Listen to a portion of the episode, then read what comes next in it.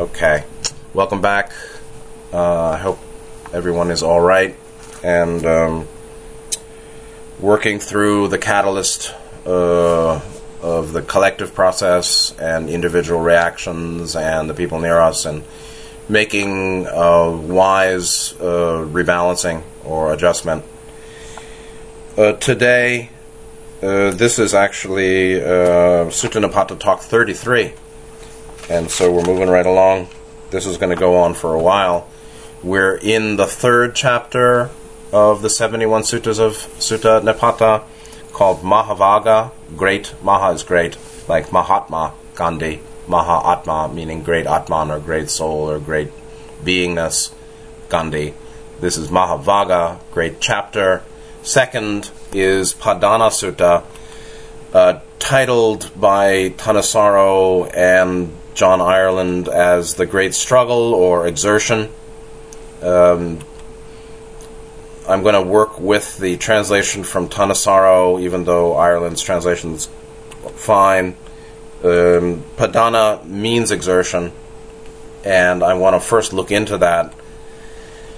The write up, before we do that, the brief write up of sutta of this sutta from Thanissaro on the page Sutta Nipata, the rundown of all of them.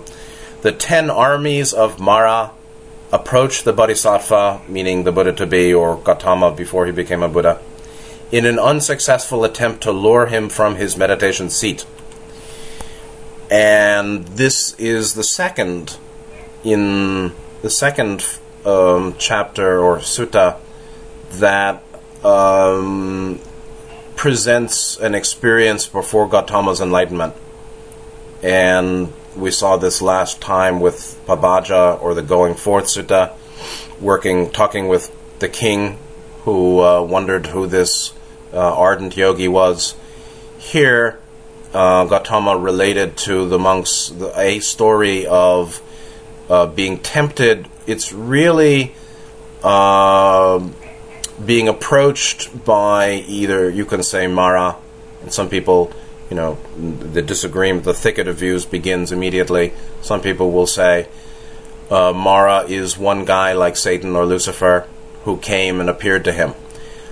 Possible. Um, or Mara is symbolic and represents uh, tendencies in mind that uh, would have deterred him from the culmination of, of seeking awakening or to to have obstructed him or led him away from the goal of breakthrough into release. Um, either way, literal, metaphysical, or symbolic, figurative. Uh, this sutta deals with um, one pointedness, one pointed resolution to seek a goal, and the various uh, obstructive states of mind that arise um, in that process. And it's particularly associated with meditation.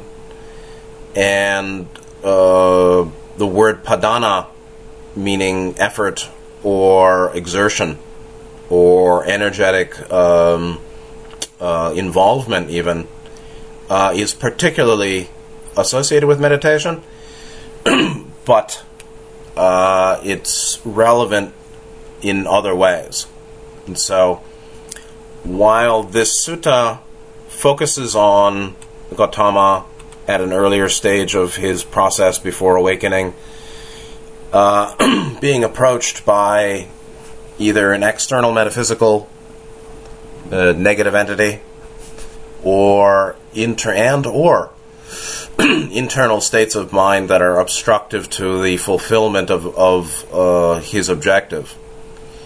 Uh, it not only pertains to him then there doing meditation, seeking awakening, but also anyone doing meditation, or us also um, seeking to fulfill a righteous desire, uh, a desire associated with transformation or learning or growing or an intention to fulfill a project that we value and feel is right and important. Meaning, this uh, snapshot of Gautama's experience with Mara or his uh, teaching associated with that experience not only pertains to his experience and our experience or anyone's experience in meditation, but also anyone's experience in uh, mm, basically uh, making the mind, keeping the mind as a trusted tool for the one who uses mind. Uh, this notion of self, no self, is sort of a red herring uh, on the tree branch or on the tree. Uh, we, what I is, inconceivable, indefinable, uh, self, no self, uh, works with the mind. Uh, and this is body, mind, spirit, one way to look at it that uh, what I is, or the agency, identity agency, what is our, what is a self, what is I? Well, it's more than body, mind, spirit, but we can say that uh, whatever I is, or the nature, true nature of identity, has agency. Agency means it acts. We act. What I is acts uh, through mind, body.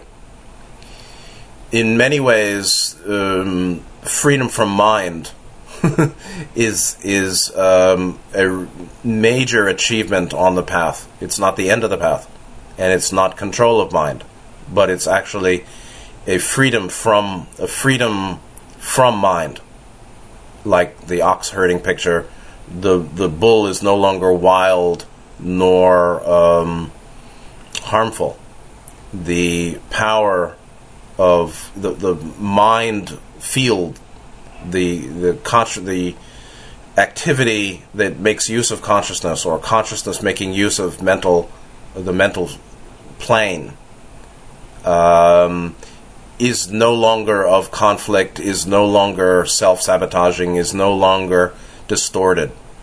And so whether it's um, agency true nature higher self beingness what i is or no self, um, we have we have an experience of mind, and in that mind is distortion and conflict, and in that mind are all sorts of tendencies and habits and biases, uh, some of which uh, help us uh, achieve what's righteous, and some of what some of it leads us astray or into greater confusion and suffering. And so this padana uh, where it's in the second link, wisdom lib definitions, padana. Down the page is a long write up of um, Pali English dictionary translate d- definitions of the word padana. Uh, as an adjective, it means chief or foremost, and uh, as a sort of um, activity, I don't know if you'd call it a verb, but its activity is of exertion, effort, and striving. Uh, exertion, energetic effort, striving, and concentration of mind. And there's a fourfold padana, fourfold exertion needed. And in fact, you know, I mean, I'm not a Buddhist scholar. I'm just doing my best and learning along the way, which I think is good. So, it's good to learn along the way and share what we found when we feel it's righteous. I think Gautama is righteous, this teaching, and uh, I think it's a good thing to share our learning uh, along the way. Uh, it was, uh, not being a Buddhist scholar, um, I've had lots of um, limited understanding of lots of things. Like everyone, I guess, has limited understanding of many things, no? Uh, and so one of them is the intricacies of the Noble Eightfold Path or the eight rights, eight samas. This Padana is actually um, number six of the eight called right effort. This is right effort. So, Padana Sutta, Gautama before enlightenment, working with Mara, whoever, however, is a teaching on right effort. And so, uh, Samapadana is number six of the Eightfold Path. And so, definitions exertion, energetic effort, striving, and then concentration of mind, because it's particularly related to dhyana or meditation. However, not exclusively. And it's very much associated with moving out of distorted, harmful states of mind uh, through a certain balancing. And uh, the write up goes on here Padana is fourfold the four folds are um, four kinds of exertion or energetic effort or striving. Four, four forms of uh, energetic striving. One is uh, restraint of one, and I'll just read the write up here restraint of one's senses, abandonment of sinful thoughts, practice of meditation, and guarding one's character. And this is the heart of right effort as one of the eight samas, and it it's actually very specific. These four aspects of padana or right effort. From a higher point on the page, uh, source uh, Pali Canon Manual of Buddhist Terms and Definitions.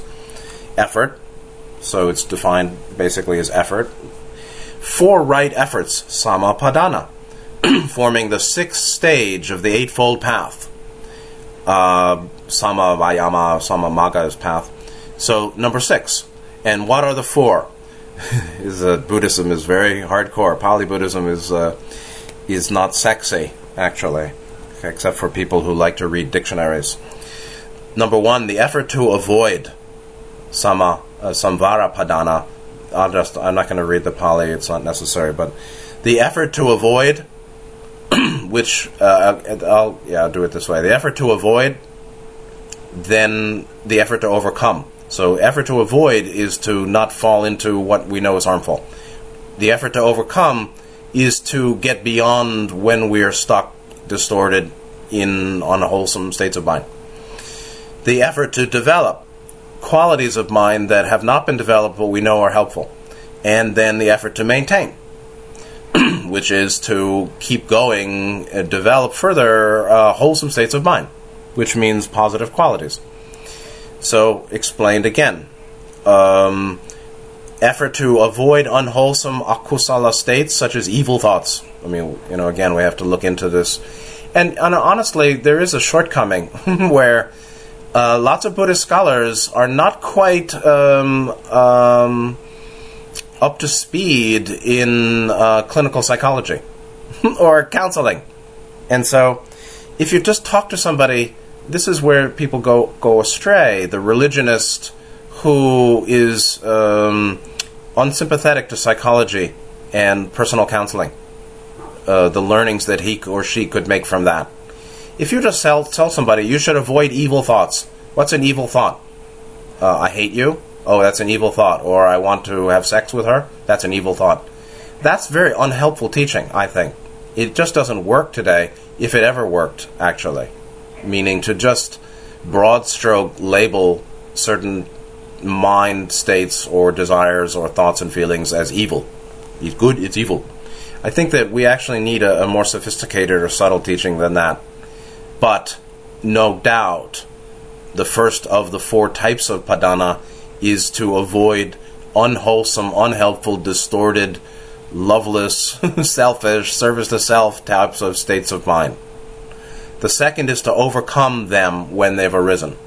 The third is to develop the, the wholesome or helpful before they've developed, or develop uh, to to develop means actually to uh, acquire or inbuild and it's written here, such as the seven elements of enlightenment.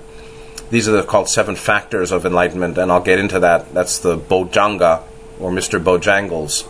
I, I just can't see that word without thinking of Mr. Bojangles. I'm sorry. So, um, to develop the seven factors of enlightenment is basic. What I what it looks like to me is a Pali Buddhist um, teaching very much in harmony with Ra's teaching of healing and balance. It's the way of balancing. It's so developing uh, wholesome states or conditions of mind with love wisdom. We don't even have to look at the whole list of states, but um, that which is of green, blue, indigo, particularly green, blue. States of mind, conditions, qualities of mind that are of love, wisdom. And it's done only to the extent that we know what green, blue, or love, wisdom is, and the extent that we have already brought love, wisdom to our distorted mental, emotional flow, the unwholesome states. And so we learn love wisdom by seeking to heal and balance um, states of mind or our triggerings that are distorted and lacking love wisdom. And then the fourth is to maintain those wholesome states or love wisdom, wisdom and compassion. And so the write up, the monk rouses his will, right, requiring effort, to avoid the arising of evil, unwholesome things not yet arisen. That's one. Then two, to overcome them. Three, to develop wholesome things not yet arisen. And four, to maintain them. Not let them disappear, but bring them to growth, to maturity, and full perfection of development. And he makes effort, stirs up his energy, exerts his mind, and strives. And too tight will break the string, so uh, it can't be too tight but this certainly, Padana is all about tightening up. Right tightening up. right tight. Um, too tight, and you'll be broken, and you'll become bitter and cynical and unpleasant to be with. Um, too loose, and um, you you don't know anything. Uh, too loose, and we fall apart.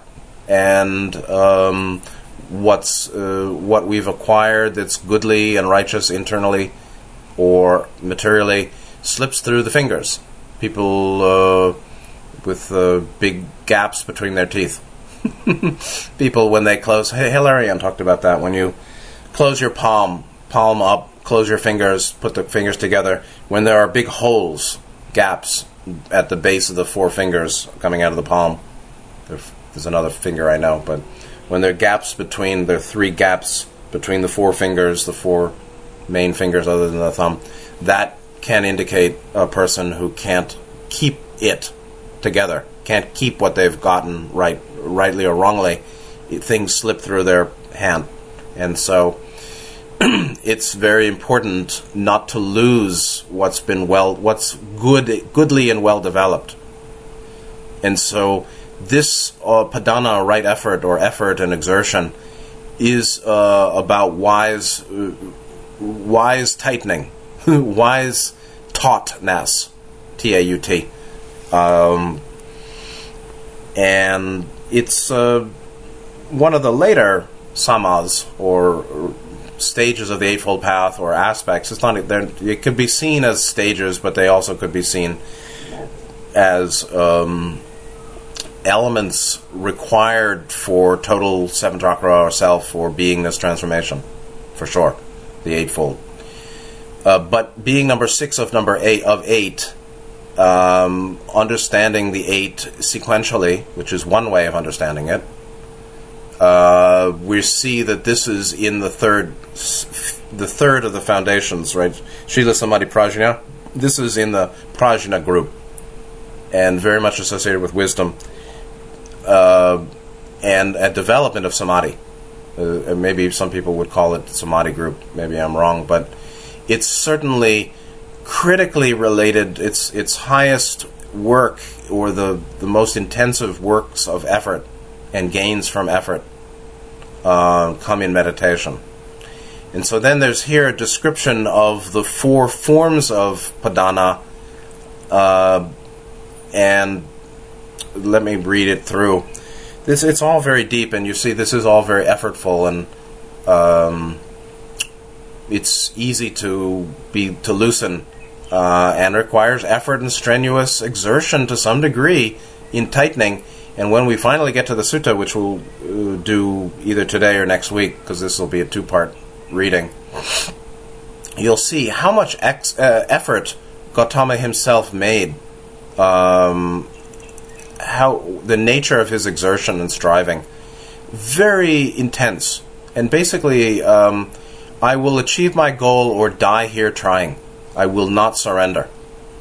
And that type of uh, resolute one pointed uh, determination, total conviction and resolution, fully resolved with no more doubt, uh, is a wonder, wonder, wonderful quality of mind.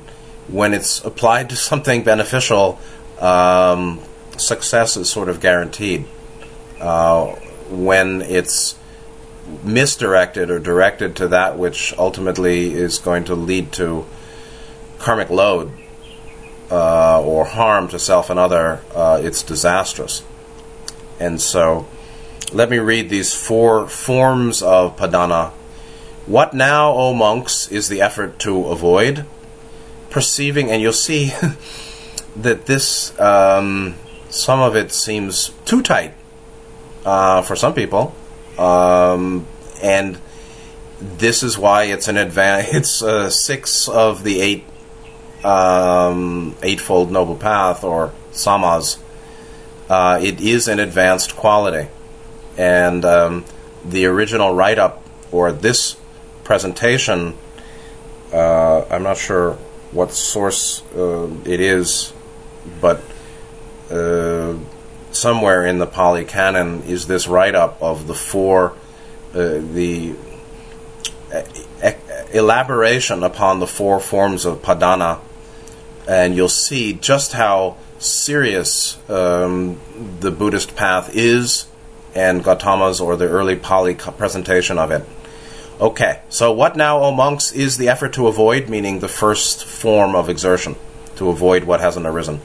perceiving a form or a sound or an odor or a taste or a bodily or mental impression, the monk neither adheres to the whole nor to its parts. And he strives to ward off that through which evil and unwholesome things might arise, such as greed and sorrow, if he remained with unguarded senses. And he watches over his senses, restrains his senses. This is called the effort to avoid.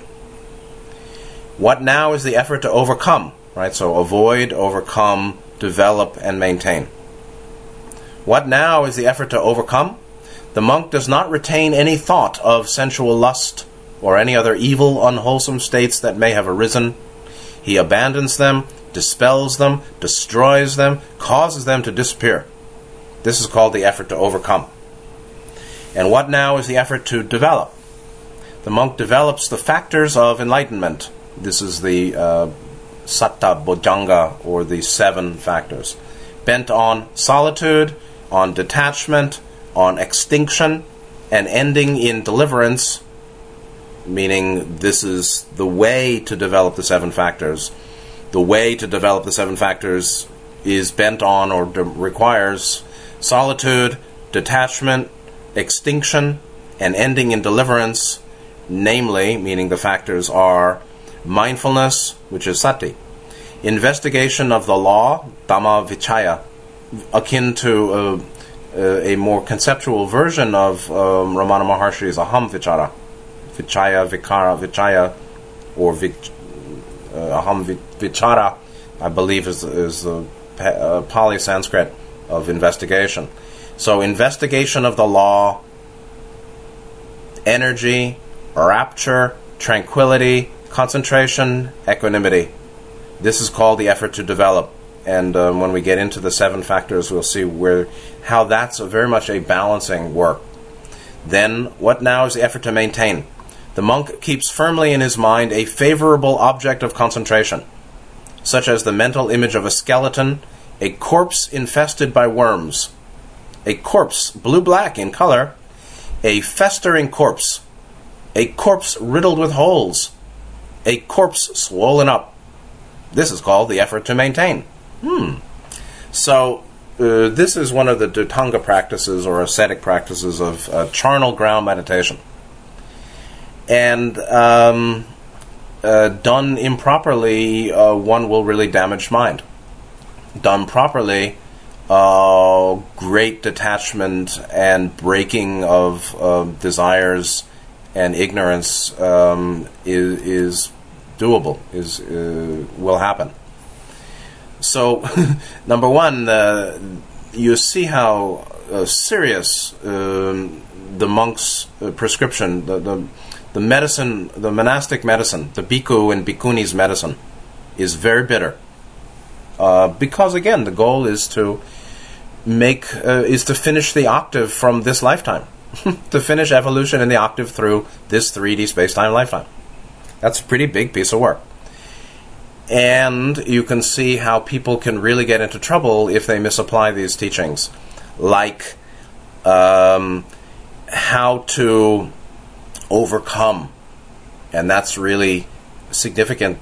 Uh, significantly, what what we deal with, how to work through distorted, painful, confusing, conflicted thoughts and emotions, right? Negative emotions.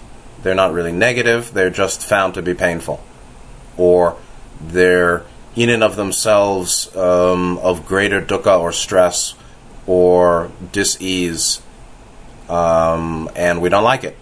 But this uh, misapplied, uh, one can really harm oneself and and really um, hurt the heart chakra or uh, block heart chakra, and that's why this type of practice is done uh, these practices, when they get advanced, are re- generally require uh, the Brahma Viharas as well, like ten directional metta sending, because one can definitely um, become bitter in the work of um, abandoning, dispelling, destroying, and causing to disappear any other evil, unwholesome states that have arisen in my mind or this mind.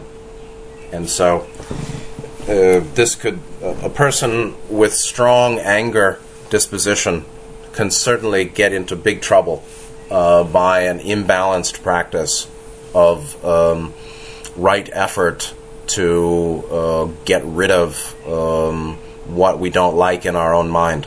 It can be very harmful, actually. And yet, um, we we do experience all sorts of unwholesome, unhelpful mental, emotional process. Uh, and working with the seven factors of enlightenment, the seven bojjhanga, uh, actually is the Buddhist way of balancing.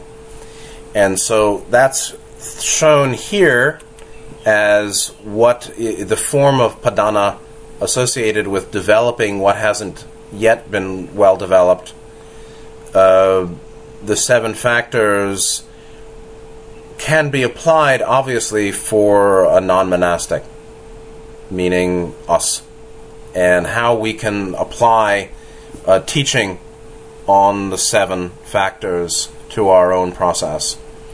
So let me. Um, I'm I'm kind of uh, doing successive approximations here.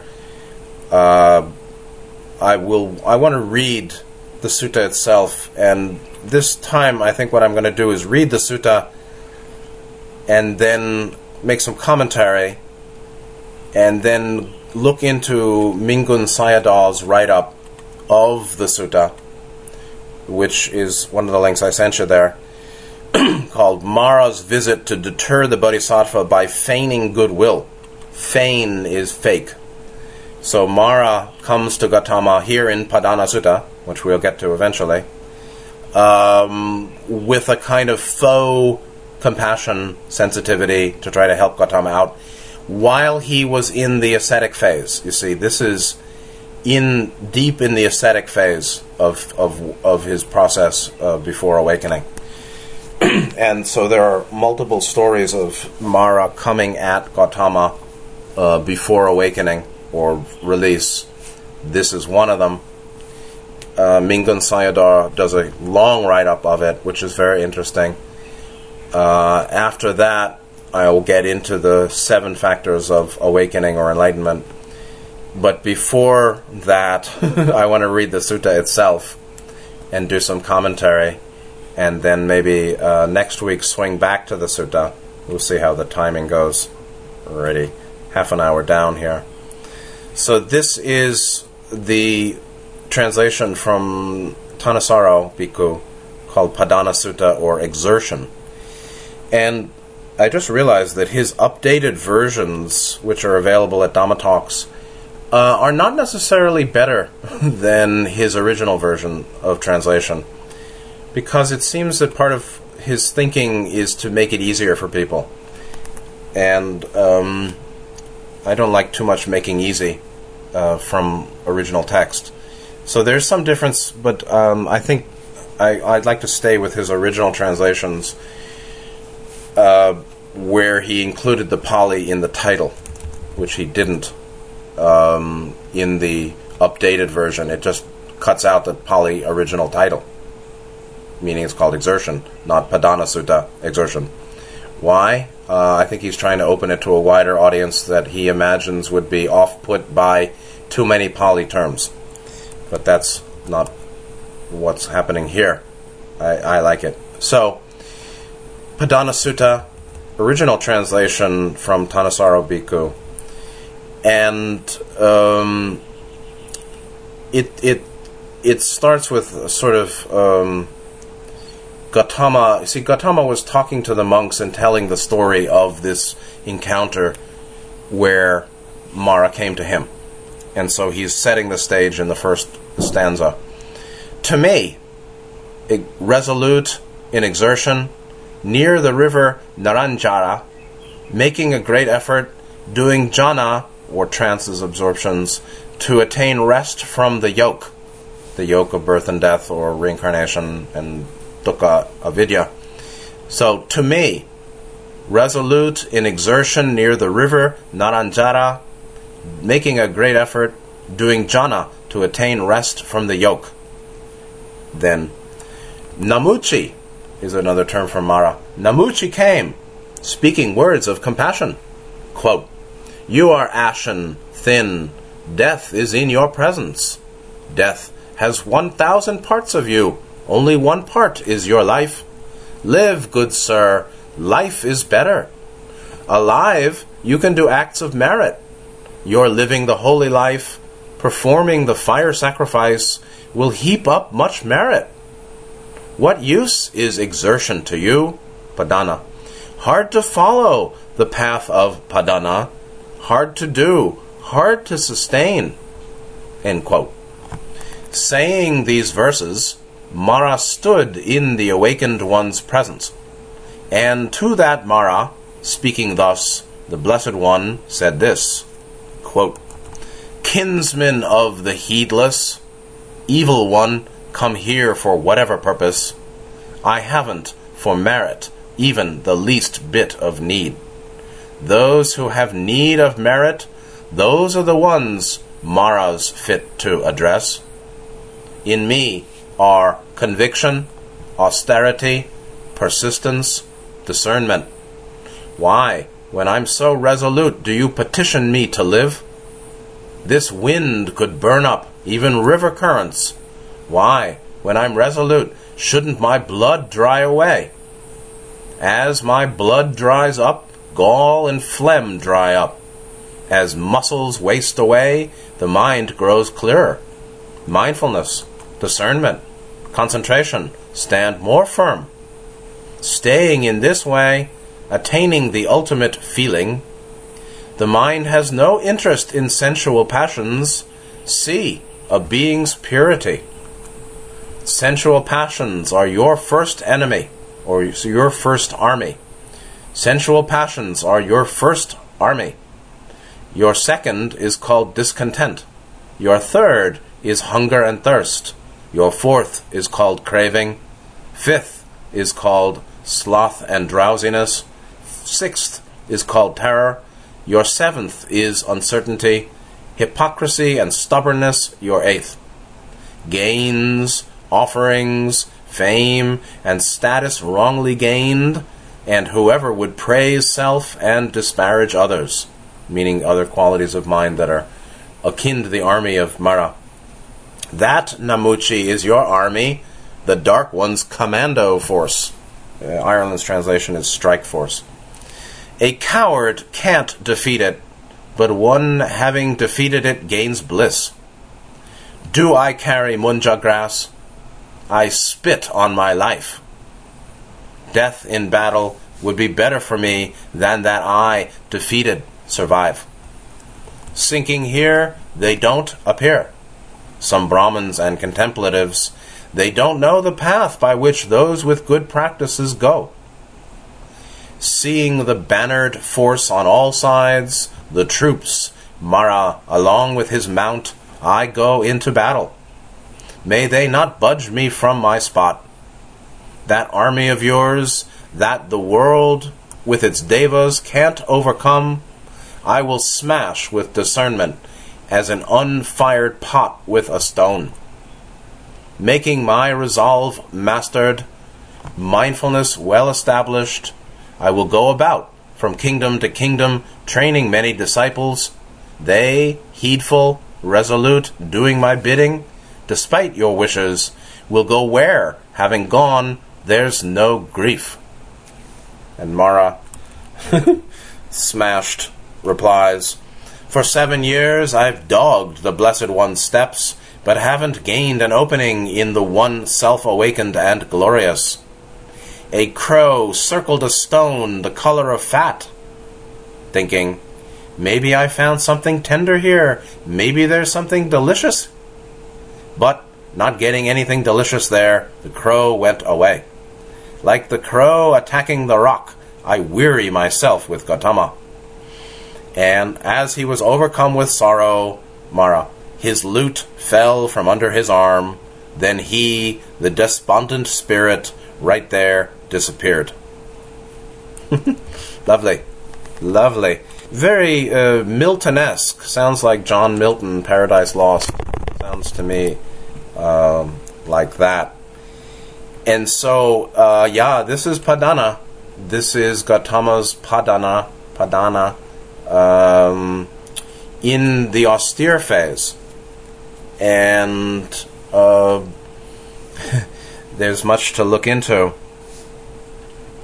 Uh, number one, um, enlightenment understood as rest from the yoke, the yoke around my neck. The yoke of what? The yoke of desire, craving, clinging, attachment, basically craving. This sense of um, something's wrong, something's not enough, something always has to be done. I'm never, never, never resting. Rest from the yoke is the yoke that leads to um, restlessness uh, without rest. And it's not just in Kamaloka or third density where uh, the mind is so unstable and we're rarely, there's rarely deep equanimity or long equanimity. You know, if there's long equanimity, um, one is quite well. Um, there are not that many people who are deeply, really well.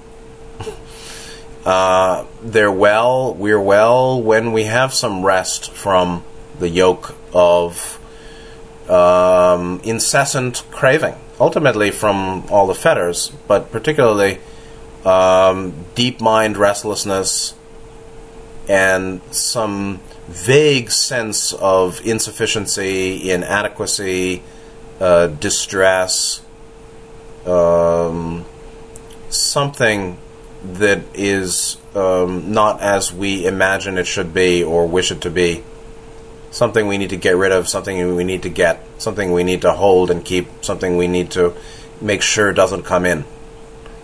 Um, and and to just you know the, the, the Buddhist approach is not it's there's some very subtle differences between the raw material or a um, Hindu or New Agey um, spiritual teaching.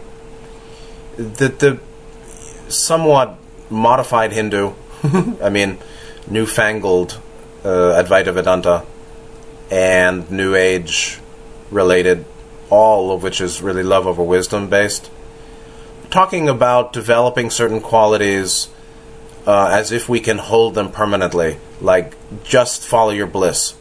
Impossible. Impossible. Because bliss is a is a certain state that not only being very impermanent is very subtle and sometimes going the right way is simply not blissful. Uh-huh.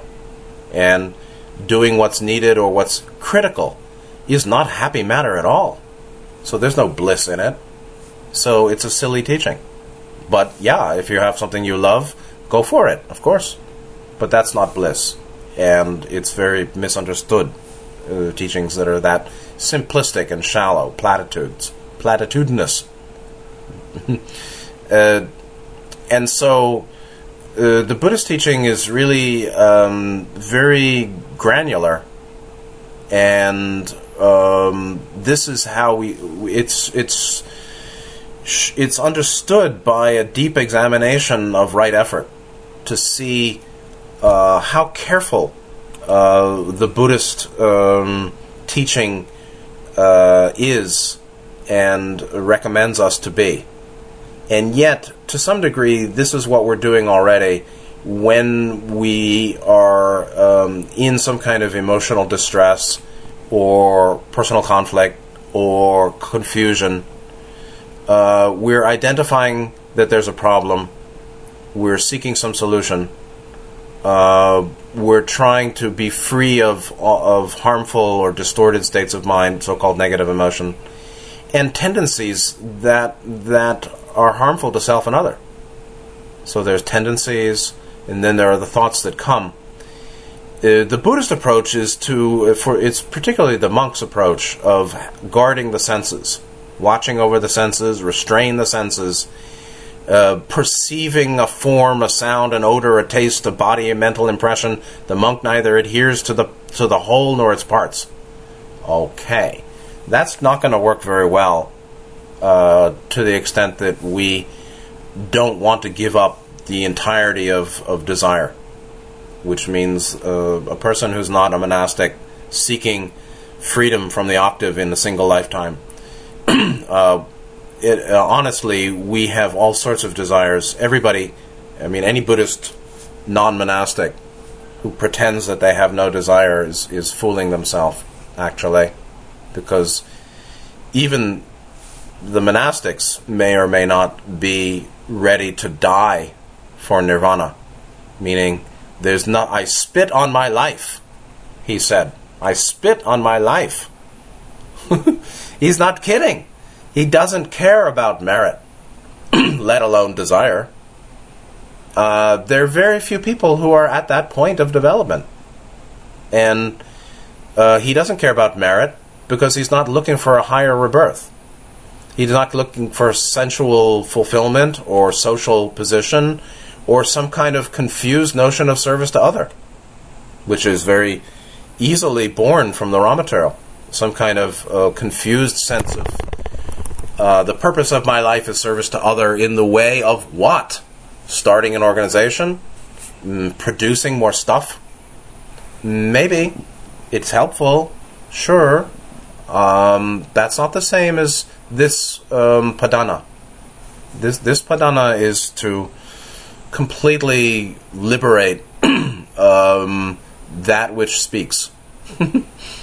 the one that speaks, fully liberated, um, that's the that uh, is ultimately the desire to complete existence, to end um, illusion totally, and to go beyond memory and identity, right? To go out of beyond unity. And there's simply very few people who want that. Let's just be honest about it. Even monks, there I've seen, unless the monk is basically continually in mindfulness and practice, like like uh, Xuan Hua, like Master Hua. I mean, every of those guys, they all look like skeletons. Mm, City of Ten Thousand Buddhas, Dharma Realm, Buddhist University, committed ascetics. I mean, it's too much for me. And some people lost their mind, and other people have massive breakthrough, uh, and end up coming through the fire and. Um, you know, their their third stage awakened or something, or or finished. That's very rare. Um, so we all wish to, uh, and you know, for wanderers, it's a whole other story. We're not in a hurry. If home is fifth or sixth density, what's the hurry? Uh, there's no need for hurry, and we're okay with exploring desires and suffering. Okay, but um, whenever there's a problem, um, we really need to bring in um, this kind of an approach that uh, I haven't avoided what I should have avoided, and I haven't overcome the consequence of that non avoidance. meaning I should have avoid I should have I should not have decided it that way. I made a bad decision. And now I'm dealing with harmful consequences or painful consequences. And I've let this go on for too long. And I haven't attended to I haven't overcome or abandoned, right? Dispel, destroy, causes to disappear. That which is harmful that we still travel with fellow travelers in the mind, tendencies in mind that are still harmful. Um, that's a very personal matter. And that's the second aspect of, of padhana or effort, which is to overcome what's already arisen or tendencies in mind or patterns and habits that are harmful. So, Gautama is not um, looking to explore uh, desire. He's not interested in anything um, in the 31 planes. Uh, meanwhile, and therefore, he um, was in a massive aus- austerity phase. He was in the phase of doing austerity, not not as the end, but as a means to the end. And then Mara comes, which is again either a 4D negative or 5D negative entity or um, aspects of his own doubt or tendencies in mind. You know, the mind contains all things, said Ra. And so, what is mind? Is it my mind? Is there a solid me that owns the mind? Of course not. And so, its mind is essentially impersonal or transpersonal. Love, wisdom are impersonal or transpersonal qualities that are functions of, of, powers of mind. Powers of mind is what? What is mind? Right? mind is Buddha, said one of the early Chan masters. Mind is what? Well, it's uh, the reflectivity of, of light itself, light's intrinsic vibratory reflectivity, the reflectivity, the reflective nature of vibrating light. Isn't that what what is that? Is that different than awareness? Isn't that the root? Isn't that non-dual awareness that then coalesces into the six sense fields, and uh, with conceit and craving, some basic sense of I- of personal separative identity? Seems like that to me. so, uh, Lin Chi talked about that uh, with some view that um, uh, unbound awareness mind uh, is Buddha, is uh, of the goal. That's a Mahayana formulation. Um, ultimately, it's inconceivable, but uh, mm, within this apparently separative selfhood mind, um, mm, we we have all sorts of uh, attachments which come out as desires and tendencies.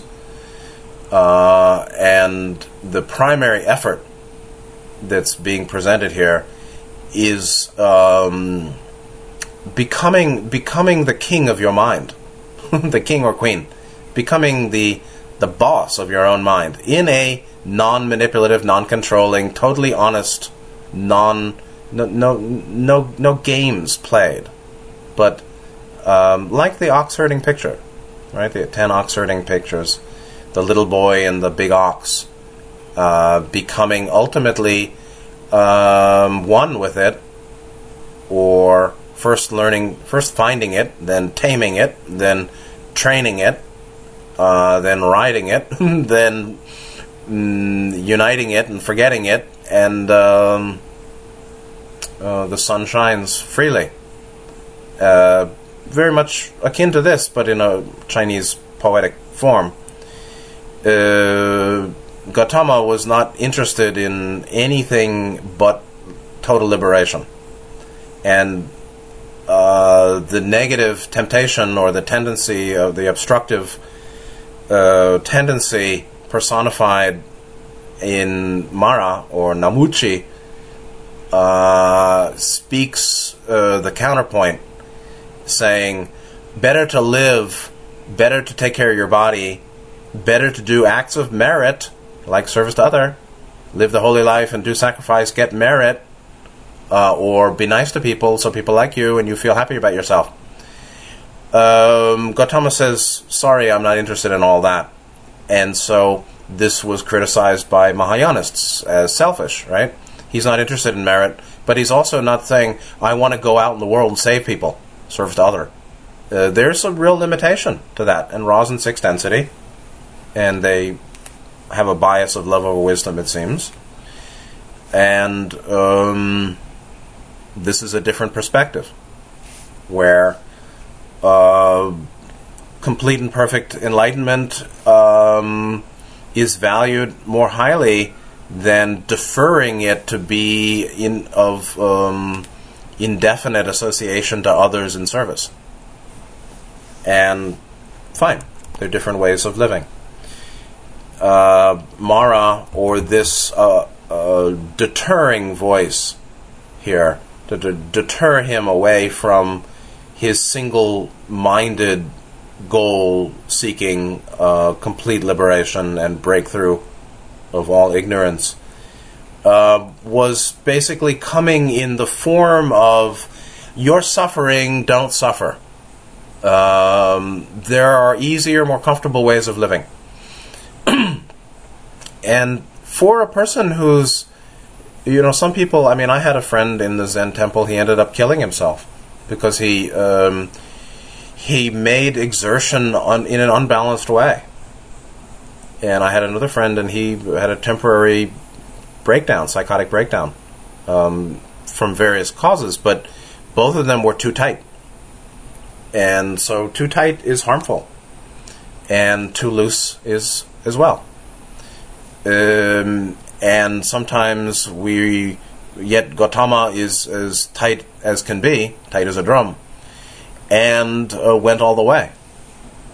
Uh, but there was nothing uh, self coercive here. He was fully behind this uh, single purpose. There was a singleness of purpose that was not fake at all. there was not a matter of wanting to want, but f- having achieved the level of, of fully wanting one single goal only which is complete awakening, breakthrough, release, freedom. And anything less was simply not where he was at anymore. And so, um, yet one should be very careful. I've seen a number of people who pushed themselves too hard and broke. It happens. And uh, the balance is critical.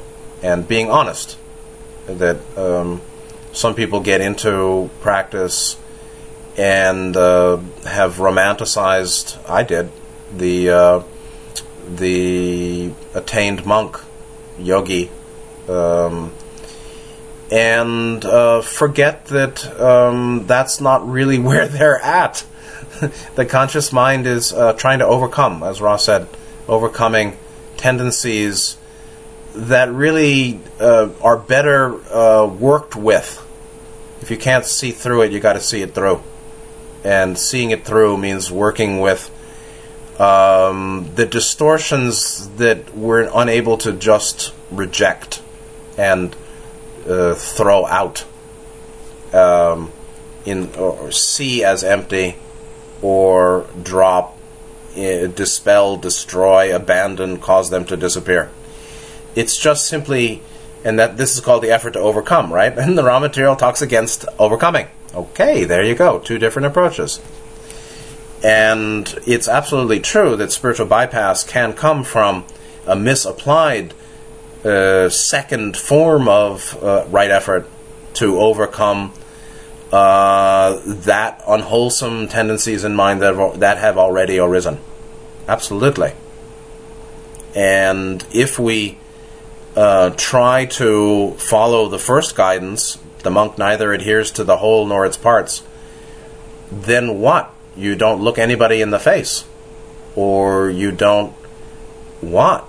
um, even fully taste the food because it might lead to the arising of unwholesome mental states.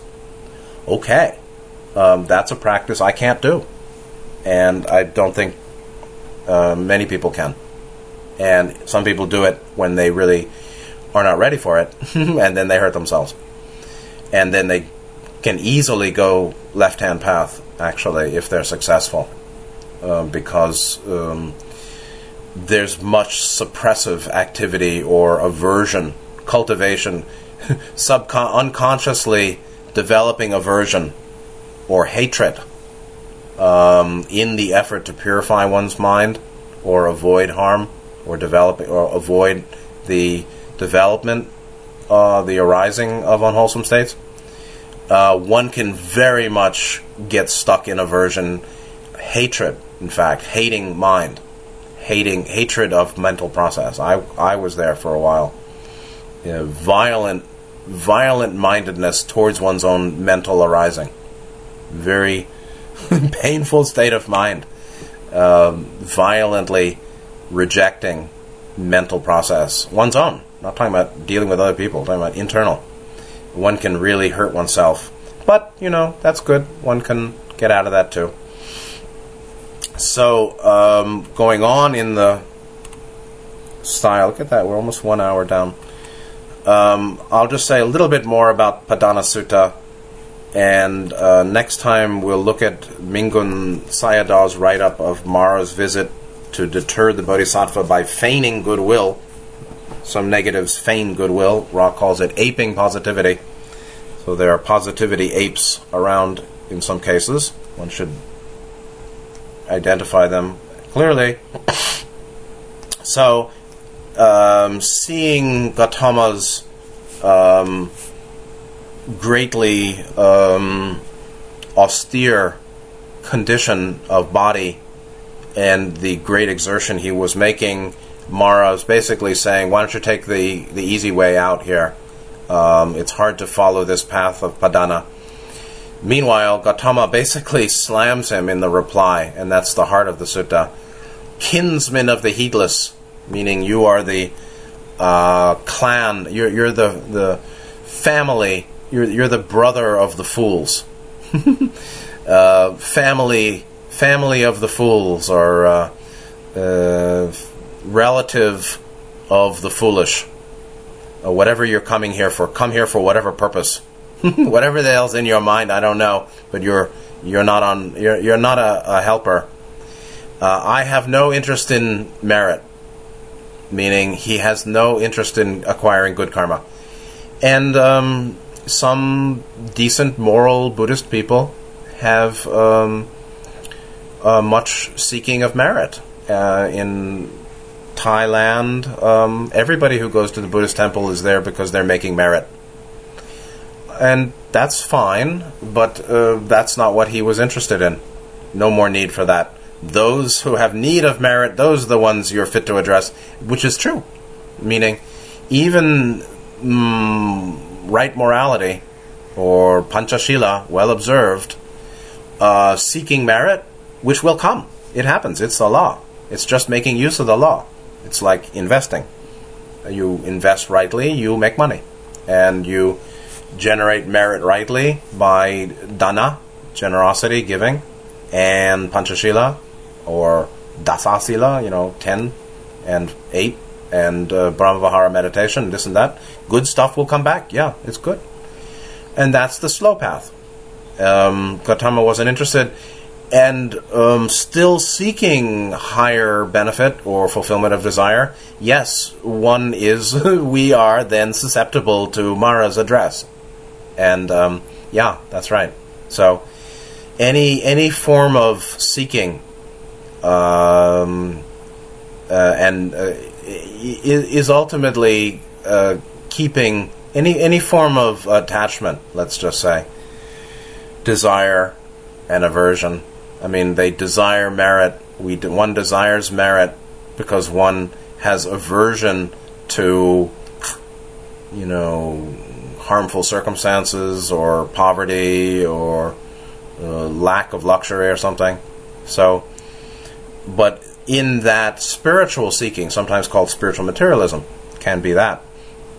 Uh, one is indeed susceptible to all sorts of destruct- destructive and harmful states of mind, akin to uh, Mara's continued address.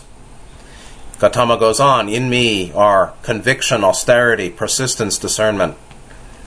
And that's that we we all have that to some degree. Um, not to his degree, but to some degree. It's not a it's not a, a black and white matter or an on-off button. Awakening is somewhat of an on-off matter, but the development of uh, wholesome mental states is progressive, and here we all have this to some degree, and this is just an important point that um, conviction is the sense that I think I really know what I believe. what I believe, I believe is really true. It's a kind of self. It's a kind of um, value, uh, self-affirming valuation, or self-affirming our values. Uh, we all have some conviction about the value um, of the positive path over the negative for ourselves, or the nature of path being requiring love, wisdom, or non distortion uh, as the way of healing distortion. A conviction of right and wrong, a conviction of higher and lesser, conviction of um, I don't want to harm you or me. and if I'm not careful, or sometimes it's possible I can harm you or me. I don't want that. I know that I have desires, but if I harm you or me, it's bad. It's it's harm is harm. Shit is shit. That's why they call it shit. It's shitty. And so, um, a conviction um, is critical, and yet it'll grow. It can grow over time, and as discernment grows, austerity is what's been rejected, and there's much that continues to be rejected along the path. It may be dysfunctional relationships. It may be habits. It may be ways of thinking or desires. It may be preferences. It may be aversions. Um, but the austerity to put put down what needs to be put down, what you yourself realize you need to lay put to rest, put down the cudgel, Gautama might say. Uh, mm, and th- this particularly, you know, can also relate to speech, right speech, samavaka, samavacha. Uh, putting behind us the austerity of putting down the patterns, the habit of wrong speech in the way of harsh or malicious speech. Sometimes I, you know, curse like you just heard. Someday I'll be, I'll have no interest in that. Great. Um, I have less interest in it now than I did a few years ago. Uh, as anger, aversion decreases, so shall harsh and malicious speech decrease.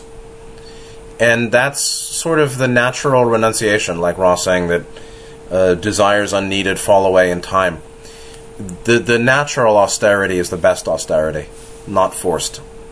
Persistence is the uh, natural commitment to continuance in that which we know is helpful, or continuance of value, the value system that we know is right and true, or even view, persistence in right view or persistence in the desire to get rid of wrong view, uh, persistence in self reflection and mindfulness. When we get into the seven Bojjhanga, Mr. Bojangles' uh, seven factors of enlightenment, we'll see the importance of mindfulness in, in, the, in the balancing, which is really a balancing against. Um, basically, it's it's it's a bipolar balancing it's very much working off of uh, manic depressive. it's the Buddhist uh, treatment of bipolar disease, mean, knowing that bipolar tendencies, we don't have to be PD, personality disorder, there's bipolar tendencies where the mind is too excited, the mind is, is too heavy and dull. And the seven factors of enlightenment with mindfulness in the center is the way of working through that bipolarity. And that's a persistence as well. When we realize we're too up, we got to come down a bit, and too down, we got to come back up again a bit. So persistence is critical. Uh, persistence to continue seven chakra transformation, and discernment also critical. Meaning, discerning what should be persisted in versus what should be dropped. Like somebody who just called me mistakenly should be dropped. Uh, we're still recording. Uh, and so Gautama, uh, the, these qualities get refined uh, on and on and on over time. And uh, I think I'm going to end there because the time is flying, and um, we the next section gets into um, the um, the the the details of uh, I spit on my life. uh, I don't care what happens to this body uh, because he was only seeking breakthrough, and that is the summit, I'd say, of conviction, austerity, persistence, discernment.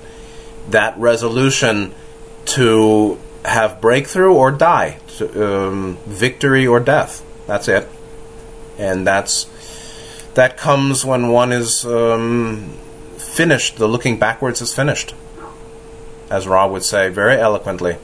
For Gautama, the looking backwards had finished uh, naturally over many lifetimes, and um, there was nothing but um, the final release uh, ahead, full steam ahead. Um, that's it. And that's um, the culmination or sublimation, the apex of padhana, actually, in terms of effort and exertion, uh, through the entirety of reincarnation in the octave, actually, is to say goodbye to the octave. It's not really goodbye to the octave, it's goodbye to required reincarnation in the octave. So, with that metaphysical um, gloss upon very hardcore sutta here, uh, we'll call it a day. Next time, uh, I will uh, bring the um, richness of Mingun Sayadaw's write up of uh, this sutta and talk about the seven factors of enlightenment as a Buddhist treatment of the bipolar mind. Actually, very interesting and very much in harmony with Ra's teaching of healing and balance itself. It's Buddhist balancing. So, with all that said, um, I hope you're well. Please take good care of yourselves. See you next time, and good night.